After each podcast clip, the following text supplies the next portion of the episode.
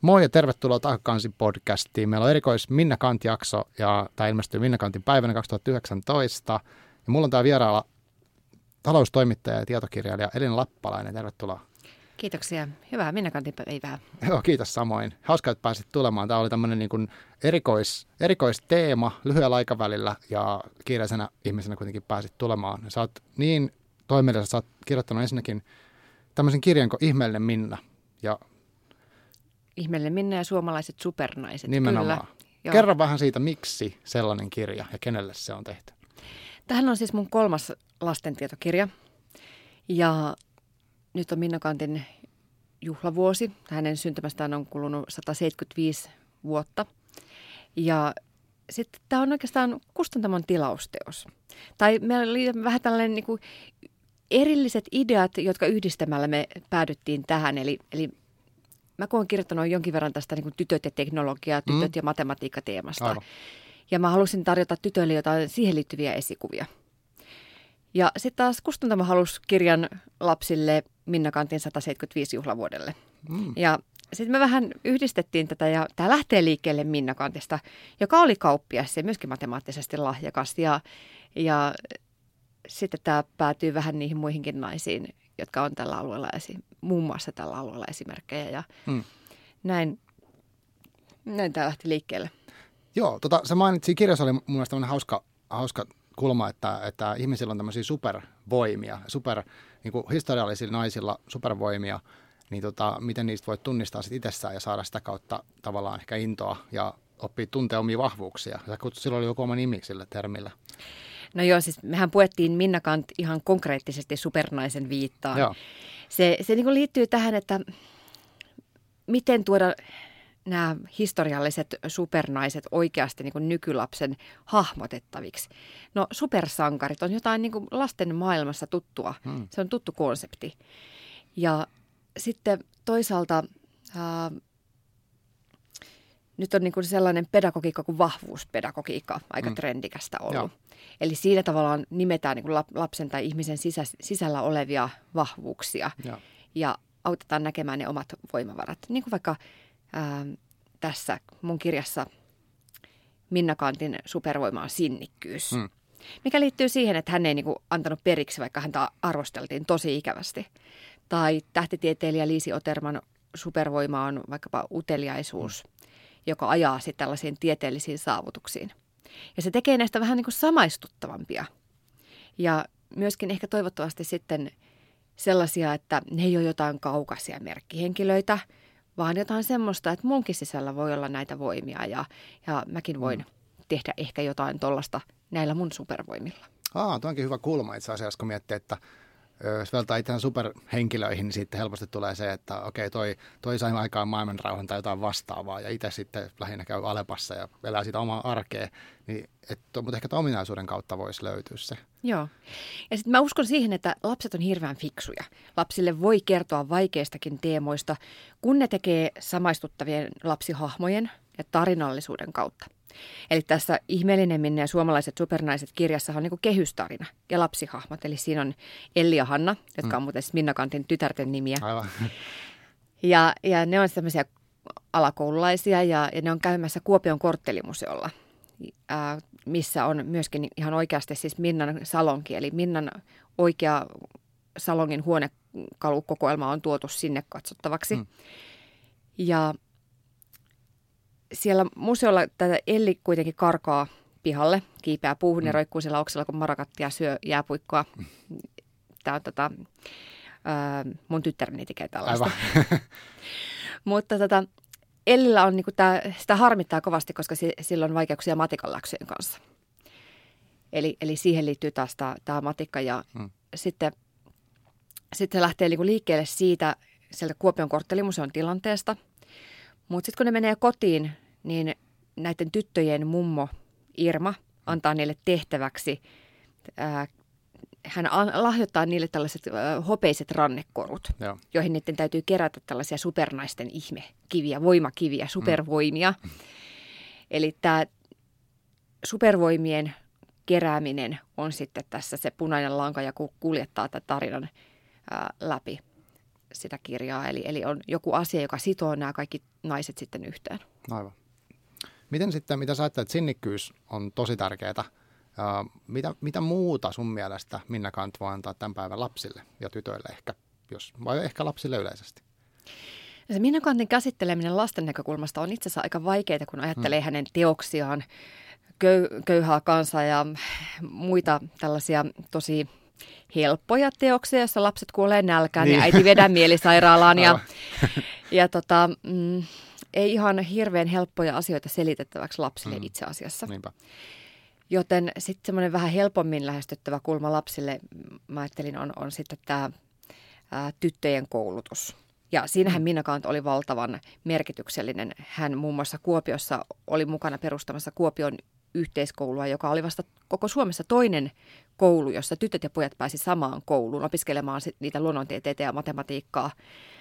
Ja eli tavallaan Minna Kantin ansiota oli hmm. omalta osaltaan, että ne kuopiolaiset tytöt nykypäivänäkin pääsee opiskelemaan sitä matematiikkaa. Että se on niin kuin taisteltu hmm. etuoikeus. Aivan, aivan. Tuo on tärkeää, että se ei ole vaan, vaan koska silloin mä, sen tyttäriemme kasvatus oli tämä Ainoksen äh, lehtikirjoitus, Joo. mikä hän kirjoitti. Ja siinä hän kritisoi just sitä, että, että miksi tytölle annetaan vain jotain salonkitaitoja ja tällaista tavallaan niin kuin turhaa, eikä opeteta vaikka edes biologiassa kehon toiminnasta. Ja sitten taas, että se oli aika raaka se maailma, mikä se on ollut se tosi kova jako. Et aika pelottavaakin, jos, jos hän ei olisi tehnyt noita tekojansa aikanaan.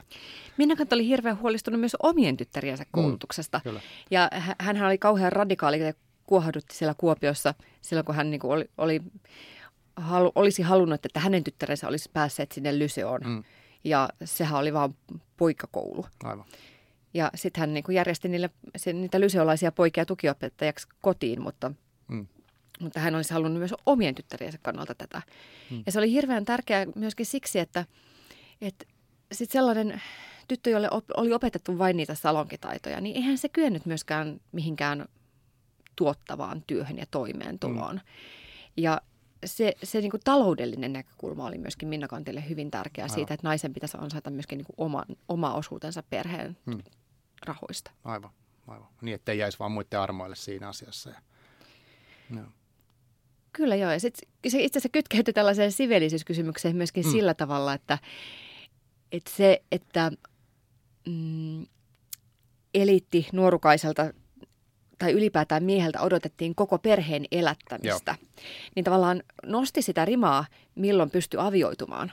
Ja sitten nämä nuoret miehet oli ihan niin kuin vakiintunut tapa, että ne sai käydä kyllä ilotaloissa. Mutta niin kuin bordellitoiminta oli laillista aivan, siihen aikaan aivan. Venäjän suuriruhtilaskunnassa. Mm. Mutta sitten taas tytöillä oli hirveän korkea tämä moraalistandardi, mitä heiltä odotettiin näiltä salonkin kasvatetuilta aivan, tytöiltä. Niinpä, ja, ja sitten taas he ei osanneet tehdä mitään tuottavaa. Mm. Eli tavallaan he niin kuin heittäytyi elätiksi, mutta sen sijaan, jos ne olisi osanneet tehdä jotain tuottavaa, niin sitten niitä ei olisi tarvinnut vaatia niin korkeita niin kuin, panosta siltä, siltä mieheltä. Aivan, niinpä. Eli tämä oli tällainen niin kuin perheen tulonjako kysymys myöskin. Joo. Mitä sitten, toi mainitsit tässä aikaisemmin, olet kirjoittanutkin tästä, niin kuin, jos puhutaan nykypäivästä, lasten ja nuorten tyttöjen kiinnostuksesta matikkaan ja mitä vaikutuksia sillä, jos sitä ei ole. Et vaikka nyt ollaan taisteltu se, että on, on koulutusta suht tasapuolisesti, mutta mitä, mitä tapahtuu, jos tytöt ei kouluttaa silti luonnontieteisiin kunnolla? Se on jännä, miten ajankohtainen Minna Kant on edelleen siinä, että vielä tänäkään päivänä, vaikka meillä on se oikeus, mm. Niin sitä huolimatta tytöt ei ole kiinnostuneita siitä matematiikasta. Ää, just äskettäin tuli teknologiateollisuudelta tutkimus tähän liittyen, ja sen perusteella näyttää siltä, että yläkouluikäiset tytöt niin ne ei näe matematiikkaa itselleen jotenkin kiinnostavana ja luontavana tai, tai siihen liittyviä urapolkuja itselleen jotenkin mielekkäinä uravaihtoehtoina. Se semmoinen rakenteellinen kysymys, mikä liittyy siihen, mitä meiltä odotetaan, missä meidän ajatellaan voivan olla hyviä, Joo. niin se on hirveän syvällä. Aivan. Joo, siitä on ollut paljon juttua, että edelleen valitaan vaikka se työ, mihin hakeudutaan, niin tosi sukupuolittuneesti vaikka periaatteessa olisi tosi paljon tilaa tehdä muuta. Suomessa on Euroopan sukupuolittuneemmat työmarkkinat, eikä, eikä sille tavallaan, vaikka Minna Kantin mm. syntymästä on 175 niin. vuotta, niin tässä asiassa me ollaan edelleen hirveän takapajuisia. Tuo on jotenkin ihmeellistä kuulla tavallaan. Se, myös tuli mieleen se, että aamun uutisissa puhuttiin, tämä ei ihan suoraan liity tähän, mutta vähän tämmöistä leimallisuutta, että, että, että työmarkkinoilla esimerkiksi maahanmuuttajia saatetaan suhtautua niin, että he jotenkin automaattisesti suhtautuisi hoito, hoiva-alaan tai suuntautuisi jollain kummallisella ominaisuudella. Että tässä on vähän jotain, tuntuu samalta ikään kuin tämä. Että. Niin ne ihmiselle luontaisina nähdyt Joo. ominaisuudet, jotka ei sitten välttämättä ole mitenkään biologisperusteisia kyllä ihan hyvin. Esimerkiksi tässä, se, ja juuri sen takia mä olen halunnut nostaa tässä ihmeellinen minä mm. lastentietokirjassa sellaisia nais supersankari esikuvia, jotka mm. on olleet myös matemaatikkoja. Niin kuin vaikka tähtitieteilijä Liisi Oterva, Joo. joka, joka tota, oli muun muassa Esko Valtaajan opettaja. Ah. Ja mä oon niin taustahaastellut Esko Valtaojaa mm. tästä Liisiin liittyen. Joo, jo. Niin, niin Liisi oli sellainen niin supermatemaatikko, ja sehän oli aikaa ennen mitään satelliitteja tai, mm. tai no, kuulennot ennättivät tulla just niin kuin hänen aikanaan. Aivan. Ja Liisi pystyi laskemaan kometan kiertoradat päässään käytännössä nopeammin kuin oman aikansa supertietokoneet. Mm. Aivan. Eli aikamoinen venyvyys ihmisaivoilla on. Kyllä. Joo. Miten sit, mitä sä luulet, mitä sä ajattelet, että miten sitten, mitä sille pitäisi tai voiko sille tehdä jotakin, että esimerkiksi saataisiin tyttöjä enemmän kiinnostunut matematiikasta? Onko, onko tämä keino yksi, että nostaa nimenomaan kirjallisuuden kautta näitä tämmöisiä esikuvia, mitä, mitä kohti voisi mennä, että jos niitä ikään kuin puuttuu? Niin mä voin olla toiveikas tietysti siitä, että lastentietokirja tavoittaisi kriittisen massa, mutta mm. mä oon kuitenkin pikkasen epäluuloinen. Joo että ehkä tarvittaisiin sellaisia niin nuorisoidoleita, jotka tekisivät muutakin kuin laulaa ja meikkaa. Niin. Eli, eli tavallaan niin kuin sellainen tyttöjen matikka-tube-kanava. Niin, aivan. Et jos mä olisin vaikkapa tuolla taloudellisessa tiedotustoimissa tuossa tai Finanssialan keskusliitossa, että hei kuulolle sieltä nyt, niin mm. mitäs jos niin kuin sponssaisitte jotain, jotain matikka-tubettajia vaikka? Niin, toi on kiinnostava ajatus. Mitä sitten on, on kuitenkin Linda Liukas, hän, hän on tehnyt lapsille kanssa koodaukseen liittyviä kirjoja. Tavallaan liittyy siihen matikkamaailmaan. On, ja, ja ne, sen tyyppisiä esikuvia tarvitaan ehdottomasti Joo. lisää. Joo. Joo, se on myös tuttu se Mimmit koodaa-kampanja, mikä on käynnistynyt. Mutta ne on aika, aika tuoreita kaikki, että me ei ole vielä nähty, että miten ne vaikuttaa sitten pidemmin tuonne työmarkkinoille.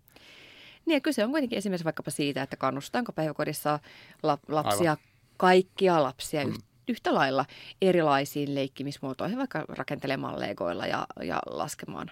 Aivan, joo. Siis tässä on tosi paljon kiinni tietenkin siitä, että miten, miten nämä kasvattajat on omaksunut, minkälaista asenteet heillä ja mistä se tulee ja kuinka kaukaa. Ehkä ne tulee tosi kaukaa. Että et muakin hämmästyttää, että et jotkut asiat ei tunnu muuttuvan, vaikka paljon on muuttunut Minnan joista, mutta sitten moni asia taas ei ole lasten suhteen. Mutta onneksi on myös hyviäkin kehityssuuntia. Uh, mitä sä toivoisit niin kuin, jos vielä puhutaan vielä lasten maailmasta, niin että mitä, sitten kun on Minna 200 päivä, 25 vuotta, mikä asia on eri lailla suhteessa lap, lapsiin ja koulutukseen? Tota, no mä menin nyt tähän niin MeToo-sektorille heti joo. Minna 200, niin mitä joo. mä toivoisin, että olisi eri tavalla. Joo, joo. Nekin asiat oli tosi ajankohtaisia, tuli heti mieleen, mutta... Mm mutta ehkä, ehkä tämä niin kuin suom, suomalaisen työelämän sukupuolittuneisuus, niin mm. mä luulen, että meiltä vaan loppuu osaava työvoima. Eli siinä vaiheessa, kun todetaan, että mm. meidän väestö on vanhuksia ja, ja me ei niin kuin selvitä muuten, niin ehkä siinä vaiheessa sitten otetaan ne, ne niin kuin työvoimareseptit viimeistään sieltä, mm. sieltä kotoa työelämää ja, ja op, opetetaan ne mimmit koodaamaan viimeisetkin sitten, et, koska se, se niin kuin lisäarvon tuottaminen ja aivotyö on ehkä ainoa, millä me tässä globaalissa maailmassa mm. selvitään. Et voi niin. olla, että sitten. Aivan, toivotaan. Joo. Hyvä. Tuosta voidaankin pikkuhiljaa siirtyä tänne tavallaan aikuisten maailmaan, niin miten Me Too ja sitten Minna Kant, mitä, mitä tekemistä niillä on toistensa kanssa? No niillä on tekemistä ehkä niin kuin kahta eri kautta. Ensinnäkin siis Minna Kanthan oli hirveän niin kuin aikanaan radikaali. Hmm. Hän oli monella tavalla ehkä jopa sata vuotta edellä aikaansa. Hän oli sellainen kuplien puhkasia, jonka näkemyksiä kaikki ei hyväksyneet. Hmm. Ja meillähän on nykyisinkin tuttua se, että kun on niin kuin äänekäs nainen, mm. niin hänen näkemyksiään ei välttämättä hyväksytä ja hän, saa hyvin, niin, hän sai hyvin äh, hyökkäävää, aggressiivista palautetta ihan julkisesti, mutta myöskin yksityiskirjeessä. Joo. Esimerkiksi niin kuin Kuopion kuvernööri äh, suhtautui häneen todella vihamielisesti, samoin myöskin Kuopion piispa kuulemma kun vaihtoi kadun puolta, ettei vaan joutuisi tervehtimään. Oho. Ja, ja oli hyvin niin kuin sellaista julkista nimittelyä. Joo. Ja sitten se nimittely myöskin liittyi hänen ulkonäköönsä. Eli ihan samalla tavalla kuten nykyisinkin. Niin nainen asiantuntijana on helppo sheimata sillä, että haukutaan toista ää, vaikkapa ää, painon tai Kyllä. vaatetuksen tai mm. Minnakantin tapauksessa vaikkapa hänellä oli sellainen tapa kammata hiukset sellaiselle laineelle Aha. ja tämä oli nyt sitten kuvernöörin mielestä naurettavaa. Aivan.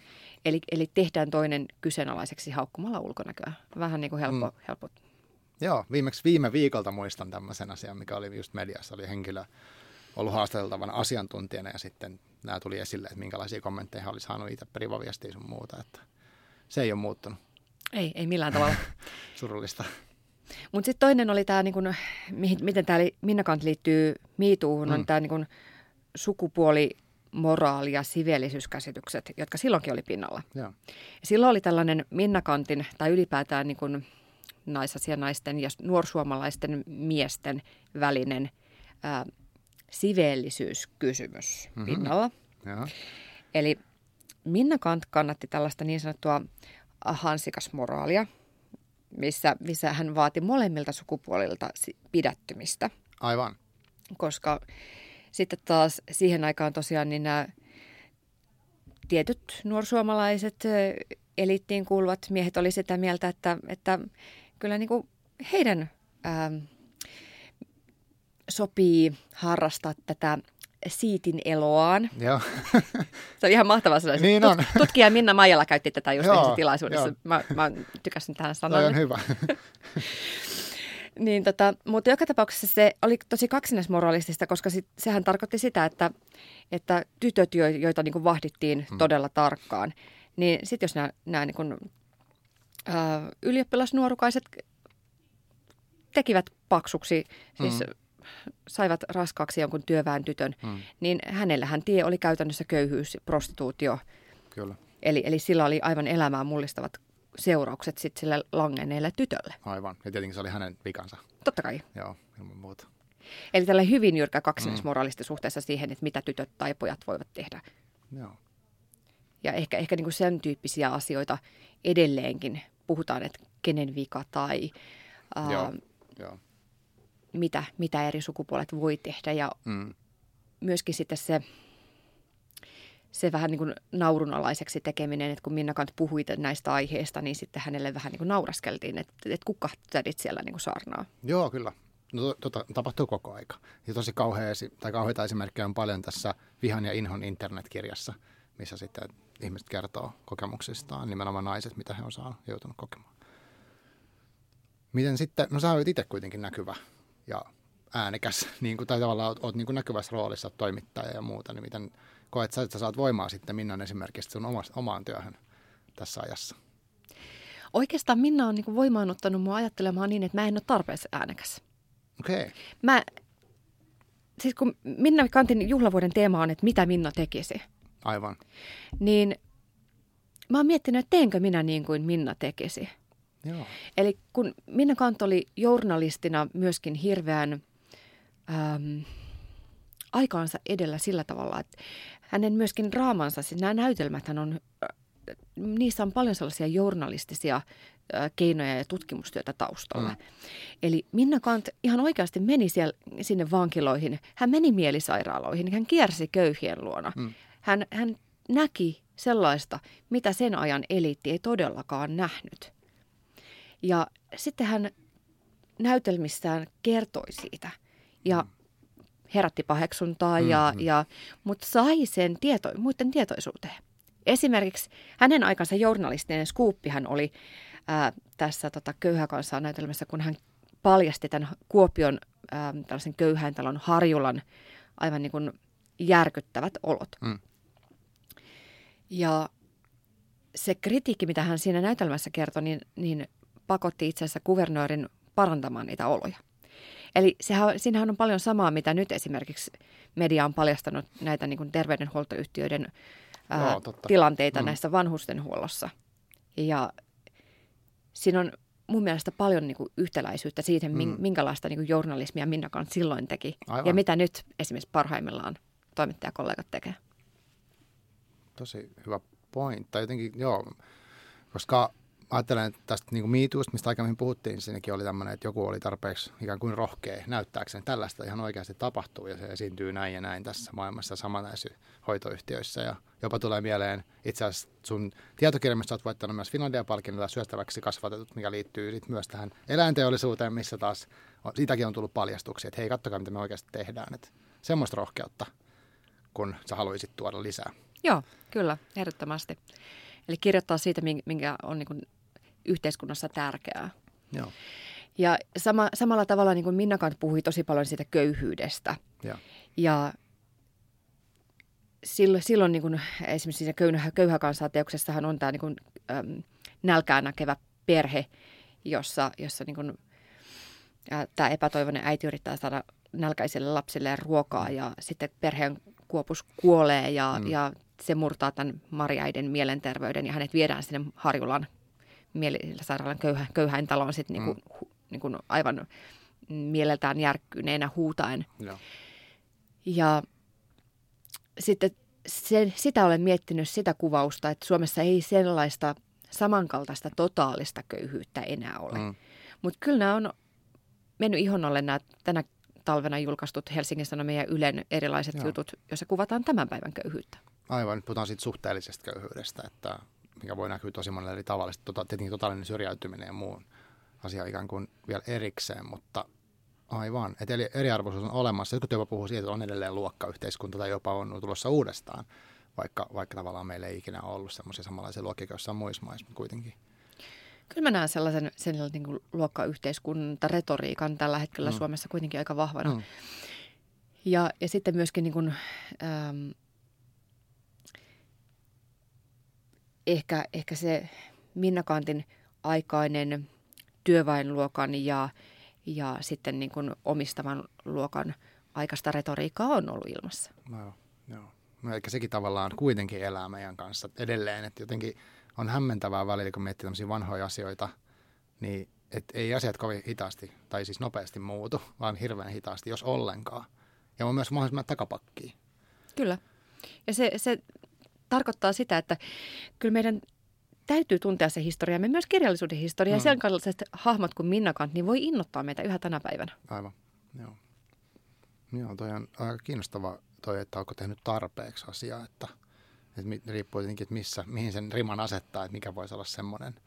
Mutta toisaalta se antaa lisää voimaa koko ajan miettiä. Mitä, mikä sulla sitten näistä Minnan kirjoista, onko sulla joku tietty, niin mikä sulla on näistä kirjoista nimenomaan, tai Minnan kirjoituksista – jotenkin ollut tosi tärkeä, vai onko se kokonaan hänen tavallaan elämänsä? No, mähän olen aika tuore fin, Minna-fani itse asiassa. Okei, okay, joo.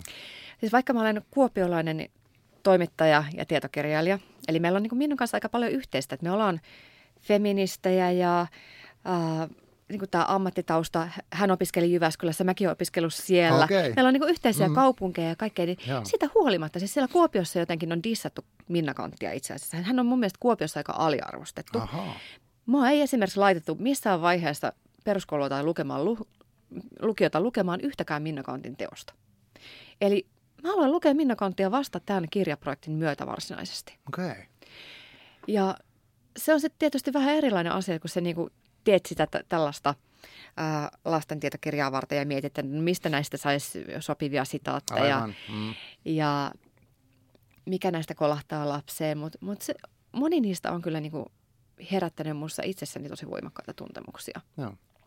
Niin kuin mä oon tässä varmaan niin 500 kertaa jo maininnut sen köyhä kansaa teoksen, se, se on niin kuin selkeästi, mutta sitten myöskin niin kuin työmiehen vaimo. Joo. Niin vaikka se on tietyllä tavalla aika yksinkertainen asetelma. Mm. Siis siinä, siinähän on tämä niin pariskunta, jotka on menossa naimisiin ja jo häissä, häissä tämä mies niin kuin ryypätessään siinä uhoa kavereille, että, että hyvä kun näin tuommoisen äh, naisen, jolla on rahaa, niin, niin tulen tässä itsekin rikkaaksi.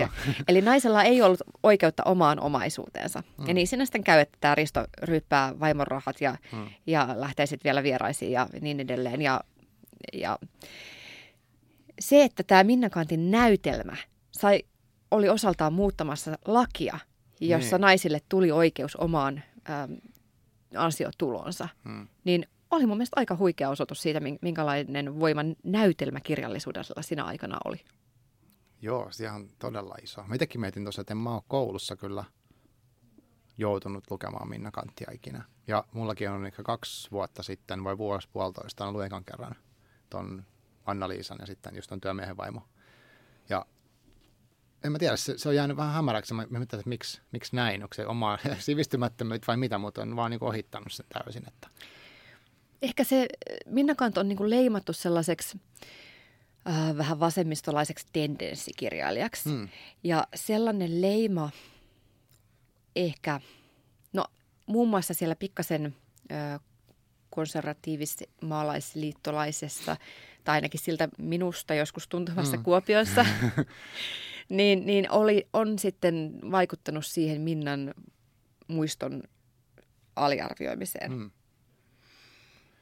Joo, mutta toisaalta nyt on, en tiedä, juhlavuosi. Miten tämä, näkyykö tämä juhlavuosi sulle niin erityisesti? Okei, sä oot tehnyt kirjaprojektia tavallaan juhlavuotena, mutta niin kuin, miten muuten? Näet sä tämän niin kuin voimakkaammin nyt tämän Minnan näkyvyyden jotenkin tässä? Onko tämä, tämä vuosi tosi erityinen? Ehkä se on tullut vähitellen. Äh, mä oon to, tosi, tosi paljon tykännyt erityisesti niin kuin virallisena Minna-asiantuntijana äh, pidettynä äh, tämän Minna Maijalan Mm. äh, Minna Kant elämäkerrasta Hellä Herkkä Hehkuvainen. Ja se Minna Maijalan tulkinta, niin, niin se on niin kuin jotenkin ehkä ylipäätään nostanut Minna Kanttia uuteen kukoistukseen. Eli hän, hän sitä niin kuin tavallaan väärin tulkintaa, mikä hänestä on aikaisemmin tehty mm. aikaisemmassa sen aikaan tarpeisiin ja siinä poliittisessa ilmapiirissä tehty historian tutkimus, niin hän on niin kuin purkanut mm. niitä Minna myyttejä ja osoittanut niitä myöskin niin kuin vääriksi. Okay. Eli tavallaan sellainen uuden tutkimuksen tuleminen myöskin on niin kuin auttanut sitä, sitä niin kuin Minna Kantin maineen palautusta tavallaan. Aivan, niin justiin. Me voidaan tavallaan nähdä uudesta kulmasta koko, koko henkilö ehkä. Niin. Joo. O- Ootko lukenut myös sen Rouva Seen? Joo, totta kai. Se oli, no siis ylipäätään Minna Rytisalon kielihän on, siis se, se on tosi kaunista. Se on niin, niin sitä niin kuin maistelee sitä hänen lausettaan. Joo. Ja sitten se on hämmentävän, miten, miten niin kuin, kaikki ei ehkä ole hyväksy sitä niin kuin tällaista fiktiivistä historiankirjoitusta. Joo. Kuvitellaan nuoren Minnan seksuaalisuutta, että sehän on Mm. joidenkin, kuulin eräältä vanhemmalta rouvashenkilöltä Kuopiossa, että tätä on paheksuttu. Okei, no sehän on hauska. Mutta siis mm. se, se kuvaus äh, nuoren Minnan äh, tällaisen niin kuin, äh, seksuaalisuuden heräämisestä, rakastumisesta siellä Mm. Jyväskylän seminaarissa tähän Fernand Kanttiin, niin sehän on tosi hertasta. Joo. Ja sitten myöskin mulle kahden pienen lapsen äitinä oli tosi havahduttavaa se kuvaus siitä, miten valmistautumattomana sen aikainen nainen meni synnyttämään, tietämättä oikeastaan mitä tapahtuu. Joo. Ja sitten se kuvaus siitä, miten niin kuin imetyksessä oli vaikeuksia, koska ei kukaan kertonut, miten imetetään. Ja sitten kutsutaan imettäjä paikalle hoitamaan se homma ja, Mm. ja rouva, rouva niin kuin sitten saa, jo- joutuu niin kuin etäämmäs siitä lapsisuhteestaan. Eli sellaiset asiat muuhun siinä kirjassa myös kolahti. Mä en tiedä, ku, sä et ehkä samaistunut ihan tähän imetyskokemukseen. Joo, mutta siis kyllä mulle se biologian opetusasia, mistä, ta- mihin toi liittyy. Eikö siinä oli, mun mielestä puhuttiin yksi kuukautisista jo jonkun palvelustytön kohdalla, mikä oli kauhuissa, mitä hänellä tapahtuu. Ja se sitten taas linkittyi musta siihen, että kun Minna halusi, että niitä ihmisiä koulutetaan, niin musta se Rytisalo oli hienosti tuonut niin tätä sinne tavallaan arkitilanteeseen. Että okei, tuolta sitten näyttää, että ihan hirveätä, että ihminen ei tiedä, mitä se omassa kropassa tapahtuu, vaan koska sillä ei ole sitten kerrottu sitä. Että kyllä se sillä tavalla oli. Ja sitten, ja sitten se siveellisyysjuttu tuli siinä esille aika voimakkaasti, kun nämä opiskelijatytöt meni tanssimaan ja sitten sitä paheksuttiin siellä, että kun naisen piti valita, että joko sä oot siellä koulussa, jos olet kerran sinne päässyt, tai sitten sä menet naimisiin, mutta ei molempia. Miehillä tietenkin voi, miehet voi tehdä mitä vaan. Kyllä. Tämä kirja on myöskin osalta oltu purkamassa sitä myyttiä heidän mm. Minna Kantin ja Fernand Kantin avioliitosta, että kun Fernand Kant maalattiin aikaisemmin jotenkin niin kuin styrankina, joka, jonka vasta jonka kuoltua Minna Kantin kirjallinen ura pääsi kukkoistukseensa, mm. niin, niin tämä Rytisalon kirjahan piirtää kuvan hyvin niin kuin rakastavasta avioliitosta, joka siis perustuu tähän muun muassa Minna Maijalan akateemiseen tutkimukseen. Aivan. Mm. Mutta siis ää, myöskin, niin kuin jossa hän kirjoitti Keski-Suomen lehteen ja Päijänne lehteen yhdessä. Aivan. Eli kyllä ihan tasavarmasti Fernand Kant tuki vaimonsa ajattelua. Esimerkiksi tämä aika, aikanaan aika radikaali Minna Kantin kirjoitus tyttäriemme kasvatuksesta Joo. ilmestyi kyllä ihan Fernand Kantin aikana ja hänen, hänen tieten. Aivan. Eli ei kyllä ollut mikään kotistyranki, vaan, vaan niin kuin ihan sillä tavalla älyllisesti tasavartainen avioliitto. Joo, ja sitten siinä musta kivasti maalattiin sitä kanssa, että mikä se tavallaan ideaali ihmissuhde olikin semmoinen, että ne kummatkin tuki toisia ja kannusti. Ja sitten siinä oli taas maalattu se toista ääri, tai ääripäätä, mutta sitä, että, että oli se nainen, joka oli ikään kuin vaan siellä pienessä laatikossa ja sitten mies täysin vapaana. Että siinä oli paljon kontrasteja. Mulle se rouva se oli tosi kiinnostava kokemus lukea ja semmoinen niin kuin, mä suutuin monessa kohtaa, että et, eihän tämä nyt tälleen voi olla. et, se oli vaikuttava. Siinä kiinnostava linkki tähän rahaan on muun muassa mm. se, miten Minna Kant sai hoitaa niitä raha-asioita ja muun muassa niin vastata perheen uuden talon rakentamisesta. Joo. Mikä oli aivan ennakkokulmatonta, että nainen voisi tajuta jotain tällaista rakentamista niin. ja, ja niin kuin sen budjetin hallintaa aivan. ja kaikkea sitä, mitä liittyy siihen työnjohtamiseen. Joo, Joo.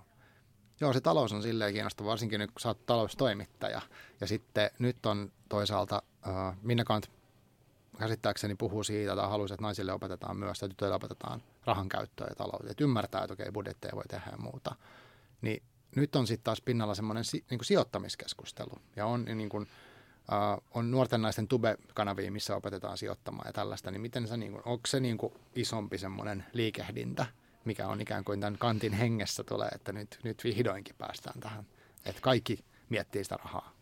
No kyllä se on ihan Kantin hengessä todellakin. Hän nimenomaan halusi, että tytöt oppis matematiikkaa, mutta hän, hän ei niin kuin vielä tietenkään nähnyt tällaista nykyaikaista feminismiä. Hän ajatteli sitä käytännönläheisesti kotiäidin tarpeesta siitä, mm. että, että, että jos nainen on taloudenhoitaja, hänen täytyy ymmärtää sen ruokakunnan menot ja tulot, jotta, jotta perhe kukoistaa. Mm. Eli, eli siinä hänen oman aikansa kontekstissa täytyy kuitenkin tietysti muistaa mm. ää, se, se aika. Mutta nimenomaan hän halusi, että, että tytöille opetettaisiin sellaista kodin budjetin tekemistä. Hmm. Ja Minna Kanta oli hirveän menestyvä kauppias. Nimenomaan sen kannalta, että hän pyöritti hyvin menestynyttä logistiikkabisnestä siinä hmm. ja, ja hoiti kirjanpidon itse ja, ja tilaukset. Eli hän todellakin ymmärsi sitä. Eli ei, ei ollut vain kirjallisesti lahjakas, vaan Aivan. myöskin taloudellisesti. Mutta joo, siis samankaltaista puhetta niin nyt on kyllä se on ollut mun mielestä nousussa jo pidempään. Mm. Esimerkiksi talouselämän päätoimittaja Emilia Kullashan kirjoitti tästä, tästä niin kuin, mitä, mitä jokaisen kotiäidin pitäisi tietää rahasta, ja siitä on, siitä on jo useampi vuosi. Et kyllä se puhe se, sellaisesta niin kuin naisten si- sijoittamistyyppisestä ää, aihe, ilmapiiristä, niistä aiheista mm. on ollut pinnalla jo pitempään. Joo. Mitäs sitten vielä... Uh Tota, miten, mitä sä ajattelet, että, että jos lapset ja nuoret, ne vois saada tavallaan Minnasta sitä, että okei, mikä on heidän vahvuus ja tavallaan supervoima, niin mitä, mitä sä teet aikuiset? Jos nyt kuvitellaan, että uh, mä en tiedä kuinka moni on niin tosi Minna niin kuin tietoinen, mutta mitä sun mielestä kaikkien pitäisi tietää Minnasta?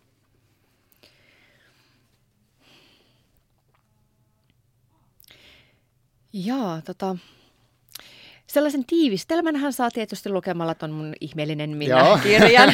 Kyllä, ilman muuta. Mutta sitten sit tänä, tänä vuonna on ilmestynyt tosi paljon myöskin niinku ihan niinku lehtiartikkeleita mm. niin paljon, että, että jos nyt joku ei vielä ole lukenut Minna Kantin elämästä niinku perusasioita, niin, niin. niin on elänyt vähän umpiossa. Mutta, mutta semmoinen, mikä mut on itse asiassa yllättänyt, mm. mikä saattaa niinku käännyttää vähän sellaiset, sellaiset niinku Minna-skeptikot.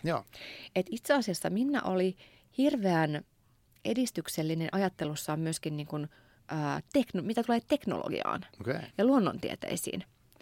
Hän kirjoitti tähän niin kuin vapaita aatteita lehteä, joka käsitteli niin kuin, muun muassa kaikenlaisia tieteellisiä kysymyksiä. Hän oli kiinnostunut darwinismista aikana, jolloin niin kuin niin. ei ollut varmaan kukaan muu Kuopiossa suunnilleen ei niin kuin tiennyt, mistä on kyse, mutta hän, hänellä oli käsissään oman aikansa internet. Mm. Eli tämä kuopiolainen leskirouva – onnistui tilaamaan ulkomailta lehtiä ja kirjallisuutta mm. aivan valtavasti. Eli siellä, siellä niin kuin Kuopiossa hän ei suinkaan elänyt missään niin kuin landella, Aivan. vaan hän oli niin kuin sivistyneempiä, lukeneimpia ihmisiä, mitä Suomessa oli. Ja mm. se on musta inspiroivaa.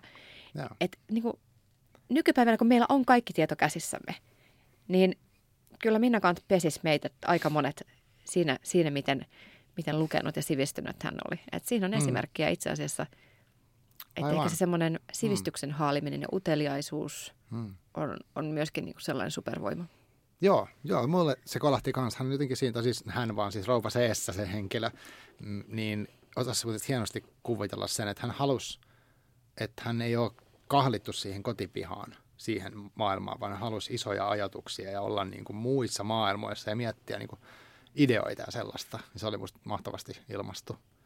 Et ehkä silleen, että nykyään meillä on kuitenkin se internet, meillä on Twitter, siellä on kaikki maailman ihmiset, voidaan kommentoida, mutta että saadaanko me sitten hyvää tietoa sisään vai onko se jotain muuta?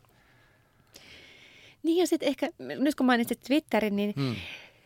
kun Minna Kant oli jo hyvin kärkäs kyllä monella tavalla, mutta hän hmm. oli myöskin hauska ja hän oli rakentava keskustelija. Hänestä Joo. on kerrottu niin, että, että hän ei tavallaan siellä omassa salongissaan antanut keskustelun kärjistyä sellaiseksi henkilökohtaisuuksiksi, vaan hän, hän keksi tavan kääntää sen kepeäksi. Joo. Ja myöskin semmoinen kuunteleva vuorovaikutus, jossa hän kuitenkin pyrki ymmärtämään myöskin niitä, niitä toisten argumentteja. Ja esimerkiksi tässä niin kuin sivellisyyskysymyksessä mm. hän niin kuin meni kuuntelemaan vastapuolen luentoa ja, ja sitten keskustelemaan. Eli siinäkin olisi ehkä mun mielestä opittavaa siellä, siellä somekeskustelukulttuurissa mm. Minna Kantilta. Olisi kyllä ehdottomasti. Mä allekirjoitan ton täysin. Että, et, ja, ja toi niin kuin, että kuunnellaan, mitä toiset sanoo. Se ei ole ei yleistä. Joo. Tota, onko sul joku vielä semmoinen sopiva Vinnakant lainaus, minkä sä haluaisit tähän heittää? tota, jaa. Onko sun suosikki? No, mulla on ainakin inhokki. Mä en Joo. tykkää siitä tota, ää, kaikki naiset älköö tehkö käsitöitä hommasta. Sitä, sitä vaan niin hoetaan koko ajan. se mahtuu hyvin twiittiin. Se on niin Joo, hyvin. se mahtuu. Mutta sitten tuossa tota, Minna Maijalan kirjan kannessa on sellainen sitaatti itse asiassa. Mitsit nyt mä niin muistaisin sen. Se tota, menee jotenkin niin, että – nainen, joka, jo, jolla on jotain sanottavaa, niin hänen täytyy olla, olla valmis ää, ottamaan myös iskuja vastaan. Tavallaan se, mm. se niin kuin rohkaisee meitä siihen, että, että, että jos sulla on sanottavaa, niin, niin ää, sen takana täytyy seistä rohkeasti. Eli mm. tavallaan kun tämä mm. juhlavuoden teema on, että mm. mitä Minna tekisi. Aivan niin mikä on semmoinen minnamaisen rohkea asia, minkä takana me seistään. Niin mm. ehkä mä menisin sillä. Joo, toi on hyvä. Ja toi on vähemmän aggressiivinen kuin se, mitä joskus kanssa käytetään, että mikä musta on tavallaan ihan hyväkin sekin, että oliko se, että tyhmät miehet kuolkoot vai jotenkin näin. se, on, se on tosi hyvä, se ei ollut ihan noin. Okei, okay, mutta mut, tämä elämä on taistelua, ihanaa taistelua, niin, niin ehkä vähän positiivisempi kulma sitten Joo, tosta. kyllä, kyllä. Joo. Mutta tämä ehkä rohkaisee silleen miettimään tätä asiaa, että, että tota, meillä on tosi paljon isoja ongelmia maailmassa ja voidaan ajatella, että on ilmastonmuutosta ja sitten on niin kuin ihmiset kohtelee itse toisensa huonosti ja edelleen on epätasa-arvoisuutta. Että miten voi selvitä, niin jos Minnan keinoin käyttäen, niin mulle ainakin jää mieleen se, että, että yrittää sivistää itteensä ja yrittää varmistaa, että omilla lapsilla ne niin kuin, tietää, että on mahdollisuus opiskella ainakin. ja ja tota, että voisi kuunnella vastapuolta tai yrittää olla rakentava. Mitä muuta? Mitä Minna tekisi? Mitä pitää vielä, mitä pitää vielä muistaa? No Minna pitäisi heikkojen puolta. Joo, joo. okei. Okay. Se on aika hyvä. Ja hmm. näkisi kaikissa ihmisarvon. Niin. Kuulostaa hyvältä. Miten tota, uh, vielä lopuksi, niin tota, miten kukakin voi seurata sun tekemisiä, jos he haluaa tietää, mitä sä, mitä sä teet seuraavaksi, lukea sun kirjoja tai, tai tota, onko sulla joku kotisivu tai tämmöinen, minkä sä haluat mainita? No www.elinalappalainen.fi, Noniin. kyllä, joo, siitä voi aloittaa. Kaikki, muutkin mun teokset löytyy sieltä joo. ja näin. Mutta sitten kyllä mä oon LinkedInissä ja Instassa ja Twitterissä Aha. aktiivinen, että kaik, kaikissa näistä kanavista mut löytää ja vastailen kaikenlaisiin lukijoidenkin kysymyksiin ja otan vastaan juttuvinkkejä ja Aivan. palautetta kirjasta. Joo. Ha, ei mitään. Toivotetaan kaikille hyvää Minnakantin juhlavuotta ja Minnakantin päivää. Ja kiitos tosi paljon, kun tulit tänne tällaisen lyhyen vartosajalla. Kiitoksia. No niin, moikka.